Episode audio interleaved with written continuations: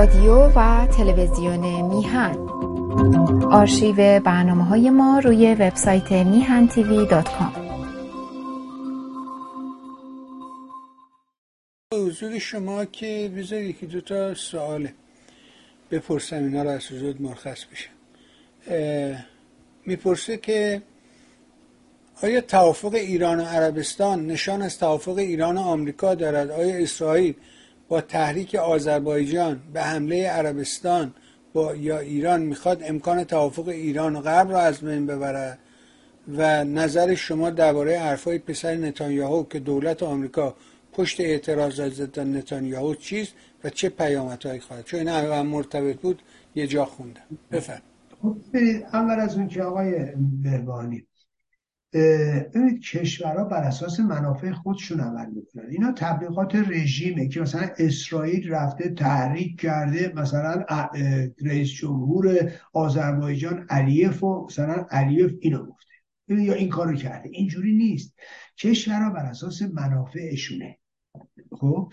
یه موقعی ممکنه منافع دوتا کشور با هم دیگه همسوشه مثلا اسرائیل و آذربایجان. ولی باید توجه کنیم یه جنگی بین آذربایجان و ارمنستان بر سر قره و بعد نخچوان خب راهی که به اونجا میره. و این درگیری خب سه هست هستش و یه آتشی هم سال گذشته بوده تو چند سال گذشته بوده و روزهای اخیر هم یه جوری بالا گرفته بوده. خب اینا همش هست. این در واقع منافع خود آذربایجانه. نه اینکه اسرائیل اونو تحریک بکنه نه. بنابراین ممکنه حالا اسرائیل داره اونجا میاد و روابط خودش رو اسرائیل با تمام کشورهای دنیا می‌خواد رشد و توسعه بده. معلومه. اسرائیل می‌خواد در کنار ایران سفارت داشته باشه چون دشمنشه چون به دنبال محو و نابودیشه به تب می‌خواد زیر نظر داشته باشه می‌خواد پایگاه داشته باشه. اینا خیلی طبیعیه اسرائیلیا اینو می‌خوان. پس این نه اینکه اسرائیل توطعه می‌کنه یا تحریک می‌کنه آذربایجان رو نه مطلقا اینجوری نیست. بعد برمیگرده به موضوع بعدی. ببینید موضوع بعدی اینه که آیا رابطه ایران و اسرائیل ایران و عربستان یا حل مسائل بین این دو کشور می‌تونه به حل مسائل بین ایران و آمریکا منجر بشه؟ نه نه. ببینید موضوع عربستان یه موضوع منطقه‌ایه و در واقع رژیم می‌خواد راه تنفس داشته باشه. عربستان هم نیاز به این داره. چرا؟ عربستان طرحهای بلند پروازانه داره برای اینکه عربستان رو وارد یک عصر جدید عصر پسا نفت بکنه شهرهای مدرنی که ایجاد بکنه رشد تکنولوژی رشد توریسم و پیشرفت عربستان. خب اینا نیاز داره به یه نوع ثباتی و نیاز داره که روابطش رو با رژیم به یه جوری سرسامون بده. و یه جنگ نیابتی به نفعش نیستش. به طب عربستان و رژیم داره منافع مشترکن. به این دلیل به هم نزدیک میشن. و به این دلیل یک کاتالیزوری نیاز داره. این رابطه. اونم چینه که وارد ماجرا میشه. حالا این پس منافع خود این دوتاست حالا ممکنه این رابطه که ایجاد میشه به نفع یکی باشه به ضرر یکی تو منطقه. می‌دونید به طب این به نفع اسرائیل نیست. اسرائیل از هر گونه تفرق بین این دو کشور و رابطه بین این دو کشور استفاده می‌بره ما می‌بینیم در طول همین چند سال گذشته ای که رابطه کشورهای حوزه خلیج فارس و عربستان با رژیم رو به تیرگی گذاشت اسرائیل بزرگترین دستاوردها رو داشت در پیمان ابراهیم روابط خودش رو با این کشورها عادی کرد چیزی که تا قبل از اون محال بود. بزرگترین ضربه به منافع حتی اگر بخوایم رژیم بگیم خود خامنه ای و خود نیروهای نزدیک به او و خود به اصطلاح آتش به اختیارها با حمله به سفارت عربستان سعودی کردن. و این باعث شد که در واقع یک جبهه جدیدی باز بشه علیه رژیم در منطقه و به تب اسرائیل استفادهش رو برد و می‌دونیم که خب زرناش هم میره دودش میره تو چشم مردم ایران ها. چون اینا که قدرت دارن سر قدرتشون هم پولشون دارن امکاناتشون دارن ملت هم دارن میچاپن مملکت هم دارن میچاپن و و و و. می‌دونی؟ این یه واقعیت به نظر من. متاسفانه ما شاهد این مسئله هستیم به خاطر بیکفایتی رژیم. پس اینم رب داره دوباره به منافع رژیم نکبت اسلامی و عربستان و دیگر کشورها تو این زمینه دخالتی ندارن. این که فکر کنیم چراغ سبز آمریکا و فلان نه. عربستانی ها منافع خودشون رو می‌بینن. اینجوری نیست که حتما نوکر گوشن آمریکا هرچی گفت عربستان عمل می‌کنه. نه عربستان دنبال منافع خودشه و می‌بینیم حتی به سلمان در بعضی جاها به خاطر اختلافاتی که با آمریکا و یا با بایدن داشته می‌دونید که خیلی جاها تن خواسته ها یا حتی روابط عادی با آمریکایی ها ندادن. اینه که به نظر من اونا اول از همه منافع خودشون رو در نظر می‌گیرن. و از چنان قدرتی هم برخوردار هستن به لحاظ اقتصادی به لحاظ در واقع سیاسی که بتونن خودشون تصمیم بگیرن و بر اساس منافع خودشون تصمیم بگیرن. این هم یه مسئله است. یکی دیگه برمیگرده به مسائلی که توی اسرائیل میگذره. خب ببینید و اینکه آمریکا پشت این داستان هست نه آمریکا پشت داستان ها نیست و خود این التحاب در جامعه خود اسرائیل هست. می‌دونیم که حتی وزیر رو کنار گذاشتن اینا که ربطی به امریکا نداره. وزیر رو دور خود اینا برکنار کردن. و یک التهابی که تو جامعه اسرائیل وجود داره و تلاش هایی که نتانیاهو داره می‌کنه خب این بهتر بخشی از جامعه رو علیه او کرده و یا شکاف رو تو جامعه اسرائیل به نظر من عمیق کرده. خب حالا آمریکایی ها دنبال منافع خودشونن یا دنبال خط که خودشون صلاح می‌دونن اونا میان موزگیری می‌کنن. و اینی که فکر کنیم آمریکایی پشت اینا نه این حرفا چیه؟ مثل خامنه ای میمونه میگه آمریکایی جنبش تو ایران بپا کردن. آقا این امریکایی ها مگه می‌تونستن تا حالا 60 دفعه حکومت تغییر داده بودن. بابا شب تخت پاره بگیری تو کوبا صبح تو فلوریدای این همه فلوریدا آدم هست. این همه سرمایه هست. این همه تو سیاست آمریکا نقش دارن. کاندیدای ریاست جمهوری امریکا دارن. بالاترین سناتورها رو دارن. منتهای مطلب می‌بینید تکون نمی‌تونن بدن.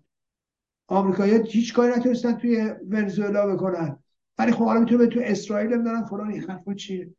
ببینید اینا حکومت ها دولت وقتی نمی‌تونن با مسائل مشکلاتشون حل دست پنجه نرم کنن نمی‌تونن در واقع مشکل رو حل بکنن میان میلزن دولت خارجی. کدوم دولت خارجی؟ مشکلیه که خود نتانیاهو درست کرده خودش باید حل کنه. بایدن رو به امریکا رفتی نداره. مثل مشکل خامنه ای درست می‌کنه رفت به شرق و غرب و موساد و اسرائیل و بهایی و چه می‌دونم سلطنت طلب و نمی‌دونم. بابا کسافت کاری خودتونه. اونجوری می‌زنه بیرون. و کسی نیستش.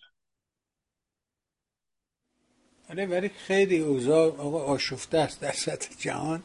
اساسا اوضاع آشفته است. الان این داستان نمی‌دونم خونسا کردن ترور اسرائیلیا در نمی‌دونم یونان الان زده بیرون. نمی‌دونم ترور یه نماینده آذربایجان در حالی که مثلا میگن همون روزی که خب آذربایجان آقای برزانی تا همین مثلا که می‌زنید خیلی خوبه.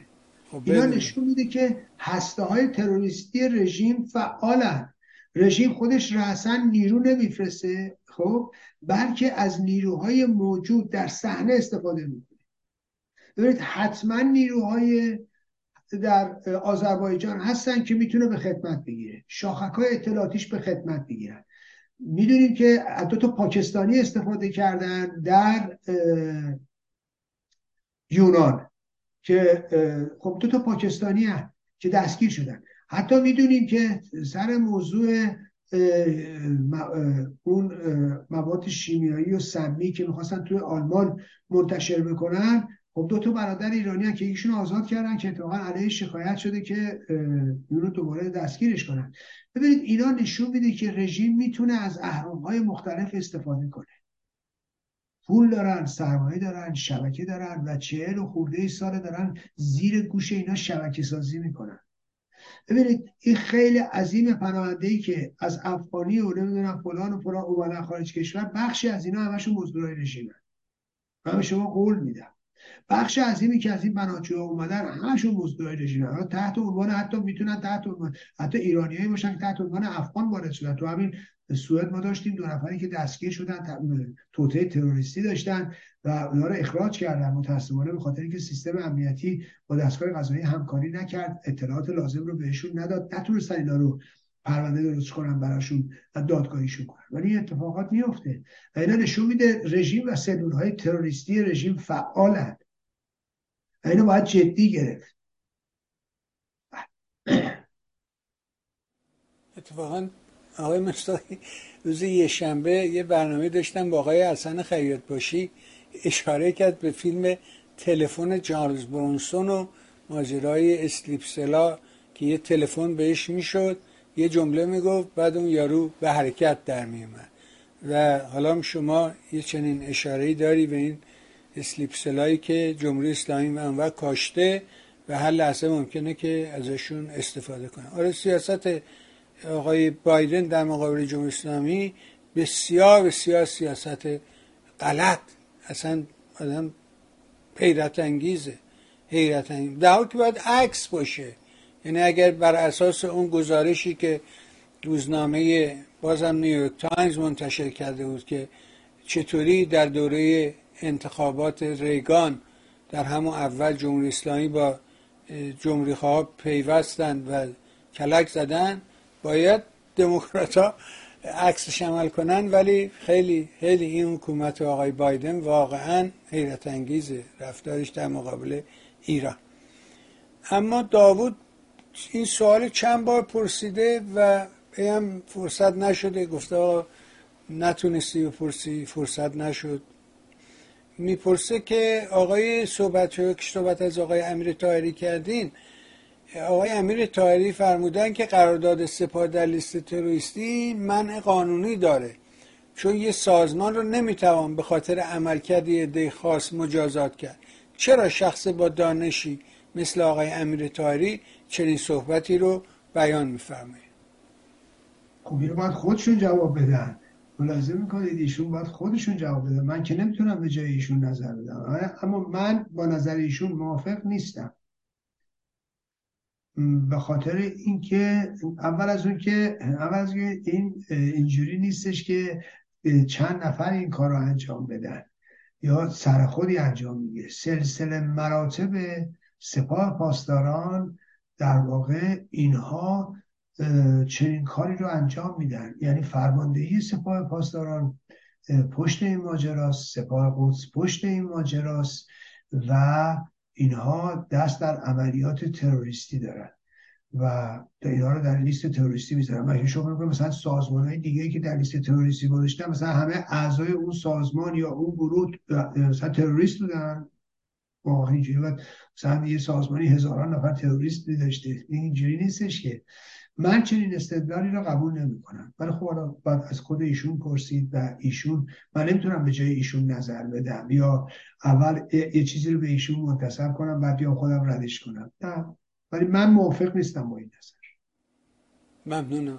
من یه نکتم به این دوستان عزیز بیننده های محترم علاقمندان برنامه شما توضیح بدم.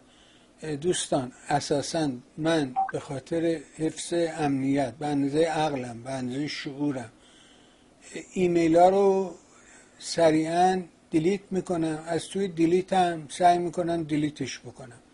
پاکشون کنیم بریزیمشون سطل زباله. و اون سطل هم دوباره پاکش می‌کنم. می‌دونم که اونجا بعدا اگر بخوان می‌توانن همه اینا رو می‌فهمم. ولی امکانات من در همین حده. بنابراین من هیچ چیزی رو هیچ سابقه ای از شما عزیزان نگر نمیدارم. اگر پرسشی هست مثلا هفته پیش پرسیدید همون رو تکرار کن من اون سوال رو ندارم که تکرار کنم. پس بنابراین اگر پرسش هست مجددا پرسشتون رو بفرستید با توجه به اینکه ایمیل های شما همه بعد از برنامه ها پاک میشه. من سعی می‌کنم که این کارها رو در حد عقل شعورم انجام بدم. اما فرهاد پرسیده اینجوری که از پرسش هفته قبل این جانب فلانی که نمی‌فهمم چی بوده ظاهرا درباره رابطه احتمالی ایران و اسرائیل سوالی بوده. می‌پرسه. نه همچین چیزی تا نظام جمهوری اسلامی هست محاله بسیار ممنون.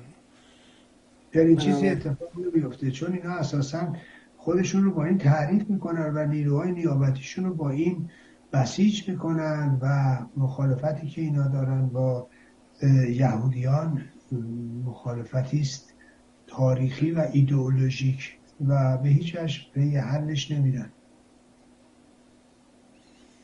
آقا یه سوال تکراری شما بارها اینو جواب دادی ولی چون هی می‌پرسه من رای ندارم جز اینکه دوباره از شما بپرسم. چون سوال به نظرم سرتهه. باید از اونوری باشه ولی از اینوریه ایمیل چندم هم با یک سوال. بهار لطفا از آقای مصداقی سوال کنید چرا از نزدیک به شاهزاده مشاوره نمیدن؟ چرا نمیده آقای مصداقی؟ اینو من بارها توضیح دادم بنده نه مشاور کسی هم بعدم نه چیز. نه بارها توضیح دادم. بنده نه بیکارم. نه نمیشه به در خونه مردم در بزنی بگه آقا بیا من مشاوره بده در بزنی که این که نمیشه که.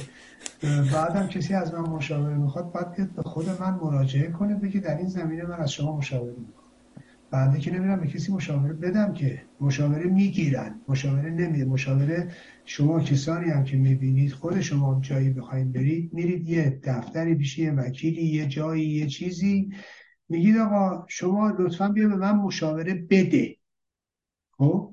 اینجوری گوش میرین یعنی شما میری می‌گیری ازش. نه اینکه خودش بلند به در خونه شما بگه آقا بیا می‌خوام مشاوره بدم. میگه آقا نمی‌خوام واسه مشاوره بدی خیلی که نشد که کار که من نباید بخوام که دیگران باید از من بخوان یا باید چنین ظرفیتی رو در من ببینن که فکر کنن من می‌تونم کمک کنم خب؟ یا من نظراتی دارم که نظراتم قابل تحمله. وقتی که اونا همچین نظری ندارن و اساسا منو در این کادر نمی‌بینن من برم چه مشاوره بدم؟ نه؟ و اینم بگم خب خیلی واضح هر کسی حق داره بره دنبال مشاورین خودش بره کسایی که فکر می‌کنه توانمندی دارن یا صلاحیت دارن بره اونا رو انتخاب کنه یعنی اینجوری زوری نیستش که بری شما بگی که آقا تو باید بری با افغانی بشارت بگیری. نه دوستان بایستی فردی که هست خودش این تمایل رو داشته باشه یا فکر کنه این بابا یا این طرف یا این مؤسسه یا این شرکت می‌تونه بهش مثلا مشاوره بده. نه شرکت که دنبال آدم ها نمیفتم یا آقا بیا مشاوره بدیم که. آدم درس داریم من اگه قرار بشه به کسی مشاوره بدم خب، باید او این حس و نیاز رو بکنه. وگرنه من که بیکار نیستم برم اونجا. برم هی هر روز برم وقتمو طرف کنم بین اون بگم آقا اینجوری اونجوری بعد کار خودتو بکنی ساز خودتو بزنی که. من که اینجوری نیستم که. من خودم انقدر کار دارم دوستان انقدر کار دارم که سرم نمی‌تونم بخونم الان چند پروژه دارم گیر کردم. می‌دونید باید به پروژه های خودم هم برسم باید یه کار مفیدی هم انجام بدم باید یه نتیجه ای هم داشته باشه. ملاحظه می‌کنید؟ و اینای دیگه خب هستن خودشون هم که همه ماشاءالله اوستا هستن و خودشون هم می‌دونن منم هیچ اصراری ندارم چون از قدیم گفتن سلام مشک خیش خسروان دارن منم تو آب باریکه که میاد کار خودم می‌کنم. من کتابامو می‌نویسم کتابامو منتشر می‌کنم.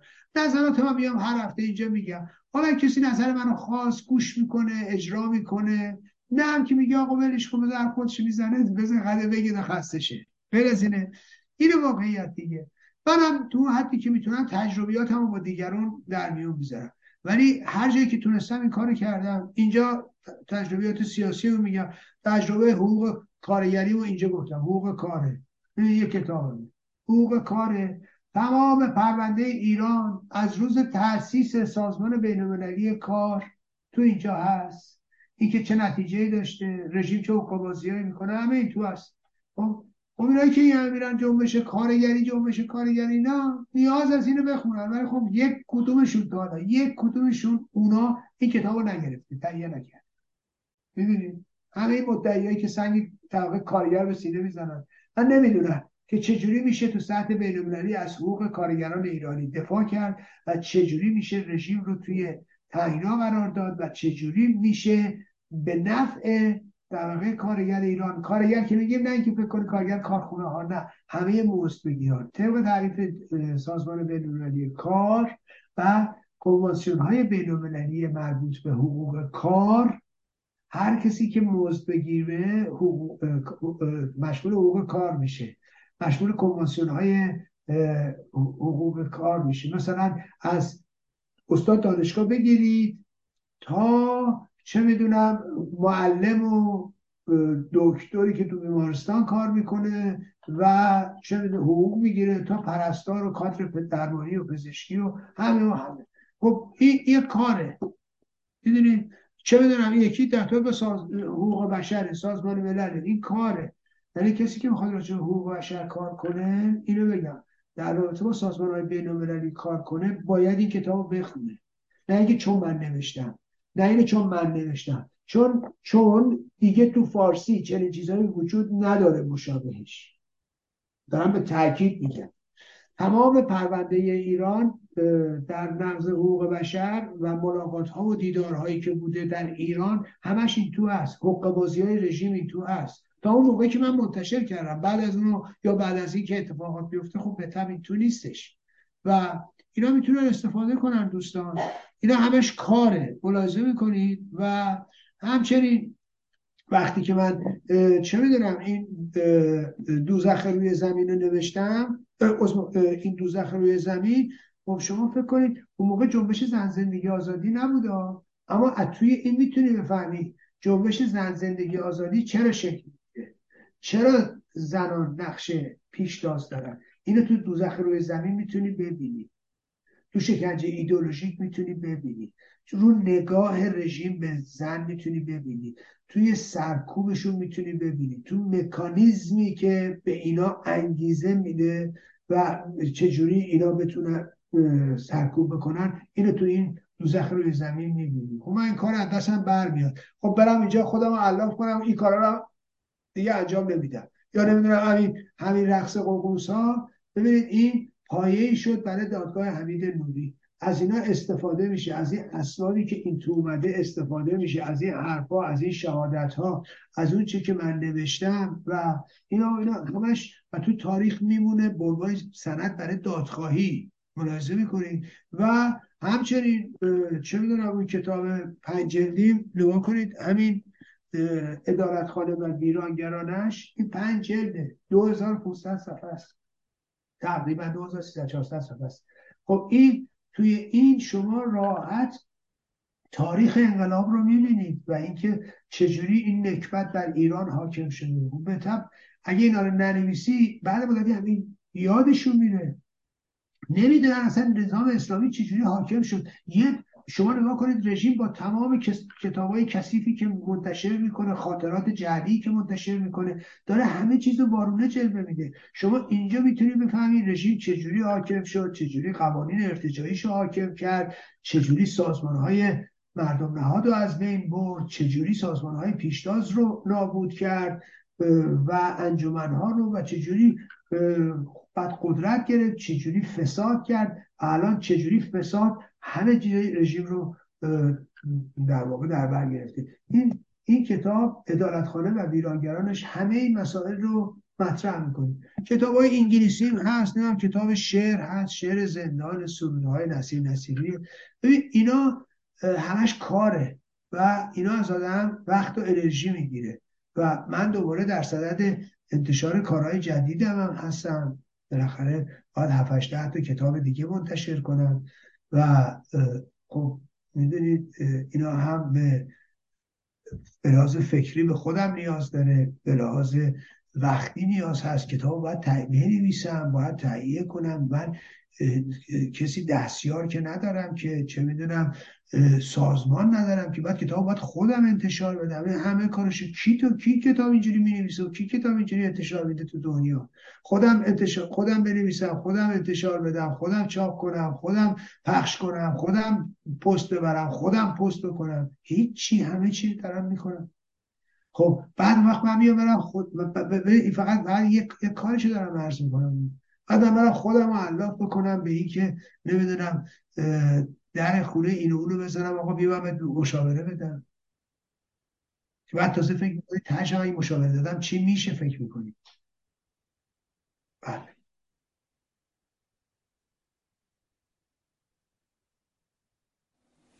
بذار از این پرسش آخری فکر می‌کنم دیگه این آخرین پرسش باشه. می‌پرسه که آزاده می‌پرسه که این شرایط جدیدی که در دنیا در حقیقت به وجود اومده اتحاد چین و روسیه و ایران بر علیه آمریکا آیا دگرگونی در جهان در پیش است؟ نه هیچ اتحادی بین ایران و روسیه و چین نیست و نمی‌تونه باشه و نمی‌تونه در مقابل آمریکا باشه. ببینید چین بخشی از اقتصاد جهانی بخشی از در واقع سازوکارهای بین المللی اینجوری هم که نیست. تمام قطنامه هایی که علیه رژیم صادر شد در سازمان در شورای امنیت چین هم بهش رأی داده اینجوری نیستش که. خود چینیا یه جورایی خب با اگه ملاحظه کنید با هم کشورهای حوزه خلیج فارس ارتباط دارن که اینا همشون تو کمپ آمریکان. و نه یه روابط در هم و خود چین بالاخره اینجوری نیست که با روسیه سر همه چی همدست بخواد بشه یا در حال حاضر چون می‌دونه که نیاز داره به بازارهای غربی می‌دونه نیاز داره به تکنولوژی غربی می‌دونه نیاز داره به سعی می‌کنن یه بالانسی رو اینجا ایجاد بکنن. و این که حالا فکر کنیم الان یه همچه اتفاق میفته و بعد همه چی نابود میشه و چین و بعد رژیم و چین و اینا میشن اول قدرت دنیا. نه اساسا اینجوری نیست. آره من فکر می‌کنم بیشتر تبلیغات خود رژیمه که هی صحنه رو می‌خواد بچرخونه و خودشو به عنوان یه ابرقدرت در دنیا معرفی بکنه در حالی که من فکر نمی کنم که ایران در یعنی جمهوری اسلامی در حدی باشه که بتونه ابرقدرت جهان بشه. آیا مستاقی خستت کردیم. بسیار ازت ممنون. سپاسگزارت هستم. ازت تشکر می‌کنم. علیرغم اینکه هفته آینده ما در خدمت دوستان نخواهیم بود اما تلاش خواهم کرد که برنامه شما برقرار باشه سر ساعت معین و مقرر خودش. بازم ازت ممنون. سپاسگزارم از همه مهر و حضور تا فرصت دیگه ممنون. خیلی ممنون از شما. همچنین از دوستانی که با ما همراه بودن و بالاخره این فرصت به وجود اومد که دوباره با هم دیگه باشیم. ممنونم ازت. مرسی. بها شنیدیم فرمایشات آقای مصداقی نازنین. رو امیدوارم این گفتگوها کمکی به ما کرده باشه. اگر این برنامه چون سایر برنامه مورد توجه شما هست مهر کنید. سایت میهن رو به دوستان معرفی کنید تا بتونید از بخش های مختلف سایت بهره برن از حمایت مالی ما رو محروم نکنید کتاب های مصداقی رو هم فراموش نکنید. همونطوری که بارها خودشم گفته مسئله فقط مسئله فروش کتاب نیست چون کتابا رو سایتش هست می‌تونید مجانی دانلود کنی. مهم اینه که این کتابا که چاپ شده اون جایی رو که اشغال کرده در حقیقت غلطه اون باید تو کتابخونه های عمومی باشه در دست اشخاص باشه. نه توی box گوشه اتاق آقای مصداقی همین. اگه می‌تونی در این زمینه اقدام موثری رو انجام بدی. بازم ازت ممنون.